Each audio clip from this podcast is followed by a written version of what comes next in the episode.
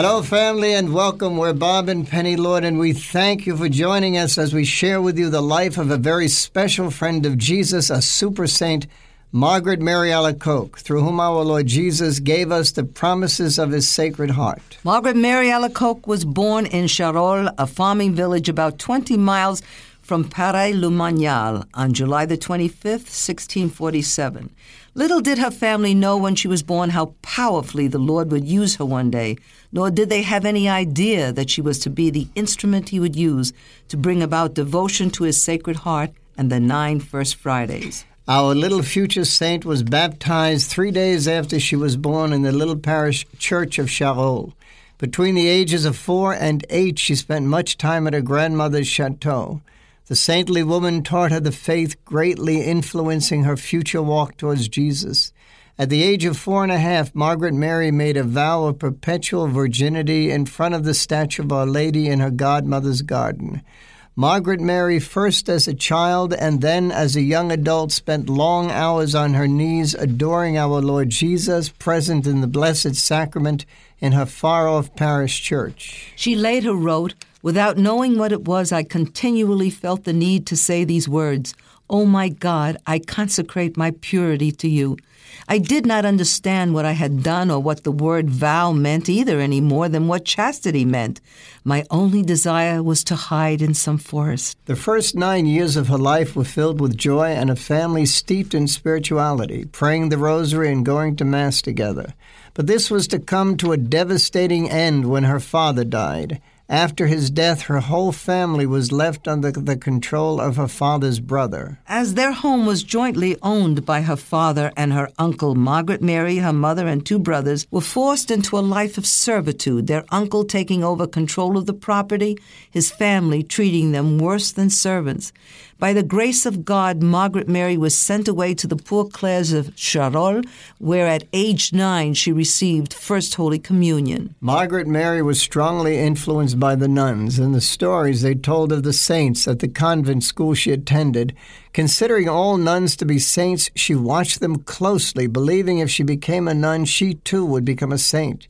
This special time was to end for Margaret Mary when, at 11 years of age, she became ill and had to return to her home. She was struck down by a crippling rheumatism that would confine her to the prison of her bed for the next four years. Bedridden, no sign of relief, recovery seeming hopeless, Margaret Mary prayed to the Virgin Mary.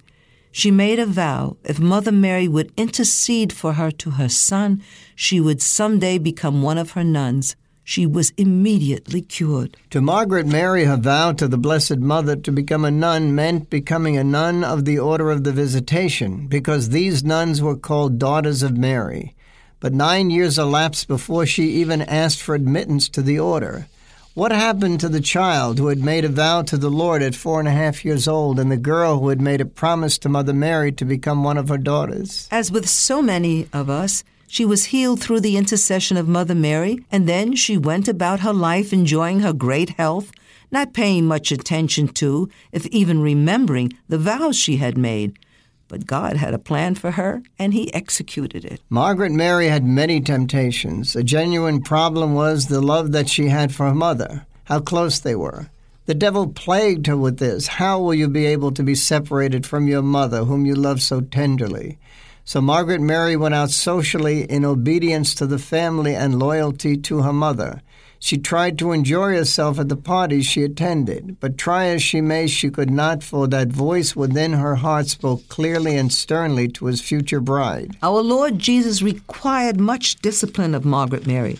She writes that when she was a teenager trying to please the family, she went to a carnival. She took part in the masquerade and dressed in an ornate costume. Right in the midst of the festivities, Jesus appeared to her, scourged from head to toe, his precious skin hanging helplessly, almost falling away from his body, scarred and bruised, ropes painfully rubbing against his hands. His eyes were hurt as they pierced her heart. He told her that he suffered those wounds and hurts because she had dressed in that fashion, not only because of the worldliness of her attire, but because she had chosen human respect over his divine love. Margaret Mary, to the end of her days, considered this one of her greatest sins. Margaret Mary wanted to be a saint. She had read the lives of the saints and thought they had never sinned. Believing herself the greatest sinner, she used many harsh forms of mortification to make up for the sins that she felt she had committed when she had put human cares and acceptance before her Lord's will. Our Lord Jesus came and chastised her, scolding her that she was doing her will and not his, for it was not his desire she practiced these extreme atonements for her sins. He told her she was to remember always that he was the master of her soul, not she. Once Margaret Mary decided that she would enter the convent of the Visitation, attacks began with a fury that made all other bouts with the devil seem like child's play. He taunted her with Poor wretch, you will never persevere. You do not have the stuff to be a holy nun. You and your family will be the laughing stocks of the village when you give up the habit and leave the convent. Although her mother never cried in front of her, everyone told her that her mother wept every time she spoke of Margaret Mary entering the convent. Well meaning friends of her mother scolded she would be the cause of her mother's death and that Margaret Mary would have to answer to God for abandoning her. Just as she was about to succumb to the attacks of the enemy and to consider marriage, Mother Mary came to her and scolded her for weakening. Then our Lord came to her and reminded her of her vow to him. One day after she received communion, our Lord showed himself to her as the handsomest, the wealthiest, the most powerful, the most perfect of all spouses. He asked her how, since she had been promised to him since childhood, she could think of going with another. Our Lord showed Margaret Mary a large cross covered with flowers, saying this was the bed prepared for his chaste spouses. He told her the flowers would fall, and all that would be left were the thorns which would pierce her so deeply. She would need to summon all her strength from his love to endure the excruciating pain. Rather than run from the prospect of such agony, Margaret Mary wrote she longed more and more to join Jesus in the agony of his passion, to love him and to receive him often in Holy Communion, and to die so that she would finally be united to him in paradise. Oftentimes, we are so delighted with God's gift of roses to us, we fail to recognize his gift of thorns. We embrace the bouquet and reject the thorns. Margaret Mary would never cease having problems. Even when her family finally accepted her resolve to become a nun, there was strife. They insisted she enter one religious community of nuns, and she was determined to enter the convent of the Visitation. After much struggle, she finally walked through the doors of the convent of the Visitation Sisters at Paray-le-Monial on June 20th, 1671 to begin her life as a religious. During the 10 day retreat in preparation for the ceremony, Margaret Mary was praying in the garden of the convent. Our Lord Jesus appeared to her. He spoke gently, softly, instructing her in the mystery of his passion. It was the beginning of a very intimate relationship between Margaret Mary and our Lord Jesus. He was preparing her for great things. He told her, Here is the wound in my side, so that you can make it your permanent and perpetual dwelling. There you will be able to preserve the robe of innocence in which I have clothed your soul, that you may live henceforth by the life of a God man, as though you are no longer living, so that I may live perfectly in you. Before the day of the ceremony, Margaret Mary knelt before the Blessed Sacrament and begged the Lord's forgiveness for all the times she had betrayed him. She then offered herself as a sacrificial victim to him, her divine master. In reply, our Lord said, Remember that it is a crucified God you intend to wend. This is why you must conform to him by bidding farewell to all the pleasures of life, for there will be no more pleasures for you except those of the cross. I belong forever to my beloved. I am forever his slave his servant and his creature, since he is since he is all mine and I am his unworthy spouse, Sister Margaret Mary, dead to the world. Everything from God and nothing from me, everything God's and nothing from me. With these words on November the 6th, 1672, having made her vows, Margaret Mary became Sister Margaret Mary, nun, bride of Christ, and future saint. One of the greatest blessings Sister Margaret Mary received after her profession was that of now being able to see Jesus, her spouse, to feel him close to her, to hear him more clearly than when she had seen and heard him solely with her heart. She could not bear to turn away from Jesus, even for a moment, with his real presence so visibly before her. Sometimes I wonder do we truly believe that Jesus' real presence is before us, his body, blood, soul, and divinity in the Blessed Sacrament, after our priest says the words of consecration? He is present in the tabernacle or exposed in a monstrance? Do we spend an hour with him in Eucharistic adoration? Do we believe? On the vigil of the Feast of the Visitation, Margaret Mary was in choir with the rest of the nuns. They were singing Te Deum. Margaret Mary had a loss of voice. She couldn't sing with them. All at once, the baby Jesus appeared in her arms. Her voice returned, and she sang with the rest in the glory of the Lord. The devil never left Sister Margaret Mary. He made her fall, caused her to drop things, then taunt her, her with, You clumsy fool, you. You never do anything worthwhile. The devil would push her down the stairs and bruise her seriously, but not one bone would be broken. This was a promise the Lord had made to her, and he never goes back on a commitment. The devil would try everything and anything to crush her spirit so totally she would be too weak to relate everything to Mother Superior. He did this knowing the only way to block his power over her was by her obedience and openness to her superior. When Margaret Mary became mistress of novices, she was overjoyed when she came before her novices, kneeling before an image of the Sacred Heart, which they had made and placed on the altar of the oratory. On another occasion, while the other sisters were present in the yard, Margaret Mary had a vision of the Sacred Heart of Jesus surrounded by seraphic angels. The angels made a pact with Margaret Mary at that time. They would suffer with her. She, in turn, would rejoice with them. This special shrine has been renamed the Yard of the Seraphim.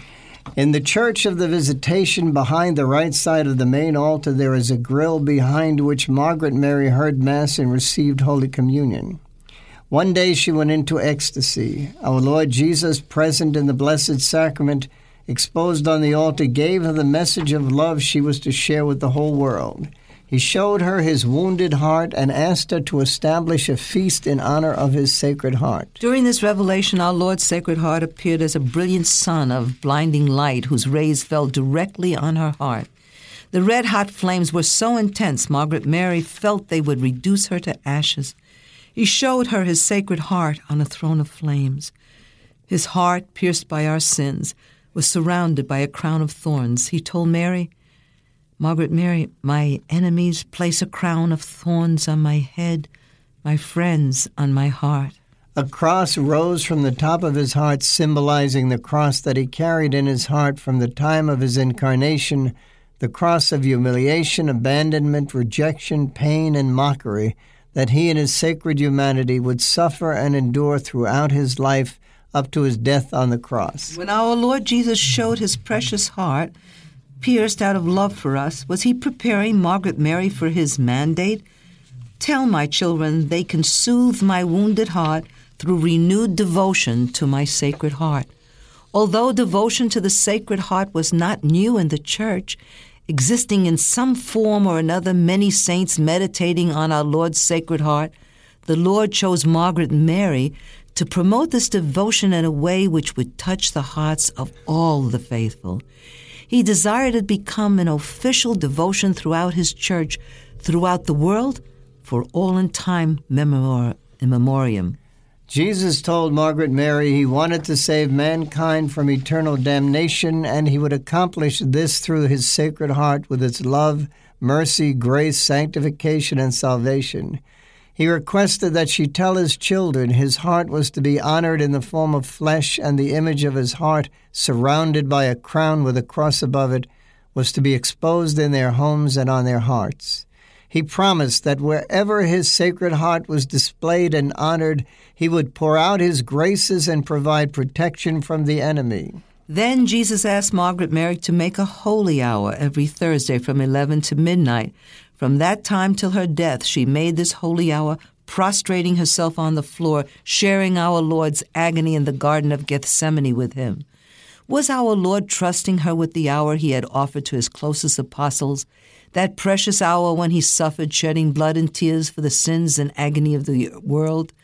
Was he asking this from her as reparation for the, for the sins which so excruciatingly wounded him then and wound him now? Or was it to strengthen her for her way of the cross? When Margaret Mary had protested she was too weak to carry out her Master's will, what did he offer her to strengthen her? Reception of Holy Communion as often as obedience would allow, and a holy hour before the Blessed Sacrament. What is the Lord offering us to strengthen us to do His will, to save His church, to console Him in these days of crisis and infamy? Reception of Holy Communion often and to spend a holy hour before the Blessed Sacrament. It is always the same, my brothers and sisters. Jesus is with us. Jesus is alive. Jesus is our power and strength, always present to us in the Eucharist. The weapons he gave Margaret Mary in the 17th century are the same he gives us today. God is constant, consistently, faithfully, all giving. In this great revelation, Jesus gives us two ways to express our love for Him and to make reparation for those who do not. First, to receive Holy Communion often, especially on the first Friday of the month. He asks us to spend a holy hour with Him, especially on Thursday evening. After this revelation, the nuns found Margaret Mary unconscious. Seeing she was so weakened physically, not able to walk or talk, they carried her to the Mother Superior. Imagine the Superior's predicament. On one hand, she knew that Margaret Mary was virtuous, but she had misgivings, having an ongoing problem with all the phenomena that had occurred in Margaret Mary's life. She thought, oh, not again. Margaret Mary crumbled on her knees before the Mother Superior. Seeing her on the floor, burning with fever, trembling uncontrollably, having difficulty sharing what the Lord desired of her, she refused to grant her any of our Lord's requests. Instead, she replied, wielding a strong tongue lashing, heaping humiliation upon disbelief, forbidding her to, dis- to comply with any of her claimed decrees by the Lord, Margaret Mary obeyed. Now, this must have been horrendous for Margaret Mary. She knew this was the Lord and his wishes, but as with the mystics and saints before her, she obeyed her superiors. Margaret Mary became seriously ill, so debilitated it came to her superior mother's attention. She became alarmed. She had an idea. This would solve all her questions. She turned to Margaret Mary. Why don't you ask God to cure you? In this way, we'll know if this comes from the Holy Spirit. Then I will grant you permission to receive communion on First Fridays, allow your Thursday evening hour vigils. I'll allow everything. As she was to obey her superior in all things, she asked the Lord to heal her. Our Lady, along with her angels, appeared to Margaret Mary. She embraced her and said, Take courage, my dear daughter, in the health I give you in the name of my divine Son, for you have still a long and painful road to travel, always bearing the cross, pierced with nails and thorns, and lacerated by whips. But have no fear, I shall not abandon you, and I promise to protect you. Margaret Mary was restored to perfect health immediately, the sign her superior accepted as proof that her messages were of the Lord. But the battle was not over. A Mother Superior judged wisely that Margaret Mary needed a strong spiritual director to guide her and to discern the messages she was receiving. Christ had promised her that his work would triumph in spite of his enemies, and he kept his promise by sending a loyal son, a Jesuit priest highly reputed for his wisdom to his little servant. He sent Father Claude Colombière, who saw the holiness of Margaret Mary and believed in her revelations. Now, Father Claude was not to have Margaret Mary's complete trust and openness in the beginning until one day, as she was confessing to Father Claude, she heard a voice inwardly tell her, Here is the one I am sending you. After Father Claude had heard all the nuns' confessions and the black cloth was drawn aside, he was able to see all the nuns on the other side of the grill. He looked right at Margaret Mary and said to the Mother Superior, That is a soul of grace. With this, her superior had no more misgivings and offered Margaret Mary to reveal everything to Father Claude. As she learned to trust her confessor, Father Claude, more and more, she experienced more and more peace and tranquility. There was, however, still much suspicion and mistrust among the other nuns who could not accept that which they did not know. Having a visionary in their house was tantamount to having the devil himself in their midst. They even resorted to dousing Margaret Mary with holy water. This anger and furor, would continue even after her death. After Father Claude was to share in the agony with Margaret Mary, he was also to share in the ecstasy. When we speak of the heart of Jesus, his most sacred heart, are we not speaking of our Lord in the Eucharist, the heart of our church? Our Lord always came and revealed the great revelations to St. Margaret Mary during the sacrifice of the Mass. It was after the consecration that Jesus united his heart with her heart and that of Father Claude. It was then he gave her the image of his sacred heart. Father Claude directed Margaret Mary to write down all that Jesus told her.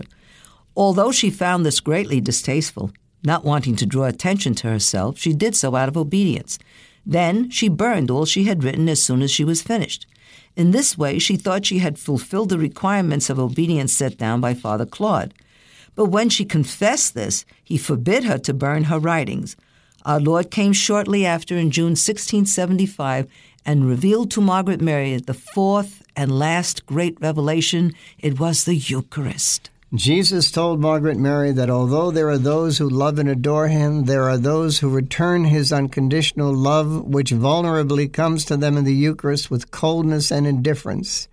He said, I ask you that the first Friday after the octave of Corpus Christi be set aside for a special feast in honor of my heart, by receiving communion that day and by making solemn reparation and honorable amends to make good the insults that it receives when it is exposed on the altars. I promise you that my heart shall deign to shed abundantly the influence of its divine love upon those who render it this honor and induce others so to honor it. It would take 10 years before the Feast of the Sacred Heart would be instituted in the Monastery of the Visitation where the revelations took place, and this because Father Claude Colombière had suggested they do so. Now, Father Claude had died in 1682. As God would have it, shortly after his death, his book Spiritual Retreat was published.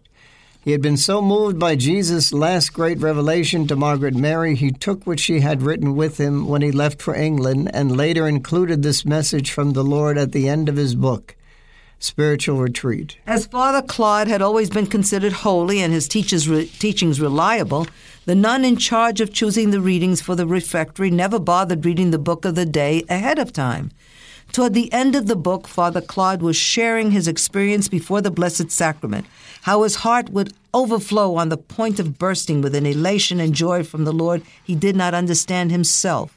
His words not only touched the nuns, but Margaret Mary herself, as she recalled the experiences she shared with the Lord and her deceased spiritual brother, Claude Colombière. The nun continued reading. Near to finishing the book, she came to Margaret Mary's account of the last great revelation. The realization that the one whose writings were being read was their own Margaret Mary caused excitement to spread throughout the refectory. Margaret Mary had waited 10 years for this moment. At last, devotion to the Sacred Heart would spread and spread throughout the church as her Savior had commanded. Our Lord Jesus predicted the day of her death. On the evening of October the 17th, 1690, Margaret Mary commended her soul to her Savior. Her tomb is in the Church of the Visitation at the right of the main altar. Thou shalt love the Lord thy God with thy whole heart Jesus had loved God with his whole heart. Margaret Mary had loved Jesus with her whole heart. And so at last she was able to plunge herself into the heart of her Savior. Those were her last words. Margaret Mary is buried in the Church of the Visitation. Her body can be found at the right of the main altar, where our Lord had appeared to her many times in the 19 years she lived as a nun in that community the revelations from our Lord Jesus were not only accepted by the church, but because of the virtuous, selfless life of this nun, she was raised to the communion of saints in 1920. Margaret Mary has drawn people from all over Europe to come to the shrine. The charismatic movement of Europe holds their meetings there every year, and a beautiful youth group every year comes to Paray-le-Monial to have a, a youth conference at the shrine of St. Margaret Mary Alacoque. On one of her visions, our Lord invited Margaret Mary and St. Claude to envelop their hearts inside his heart, and he burned away everything that was not of them, and only one heart appeared, and that was his. Enter the heart of Jesus. Please load our free Bob and Penny Lord app. Here's how to download our free Bob and Penny Lord app. Simply with your iPhone or Android device, go to the App Store, search for Bob and Penny Lord app, and download it. It's that simple. Here's what you can do with our free Bob and Penny Lord app. Number one, the, there's a link to our marketplaces, our websites, uh, our uh, blog, and this podcast. The second link is to our Bob and Penny Lord TV channel, where you can access all of our videos as seen on EWTN, plus a whole lot more.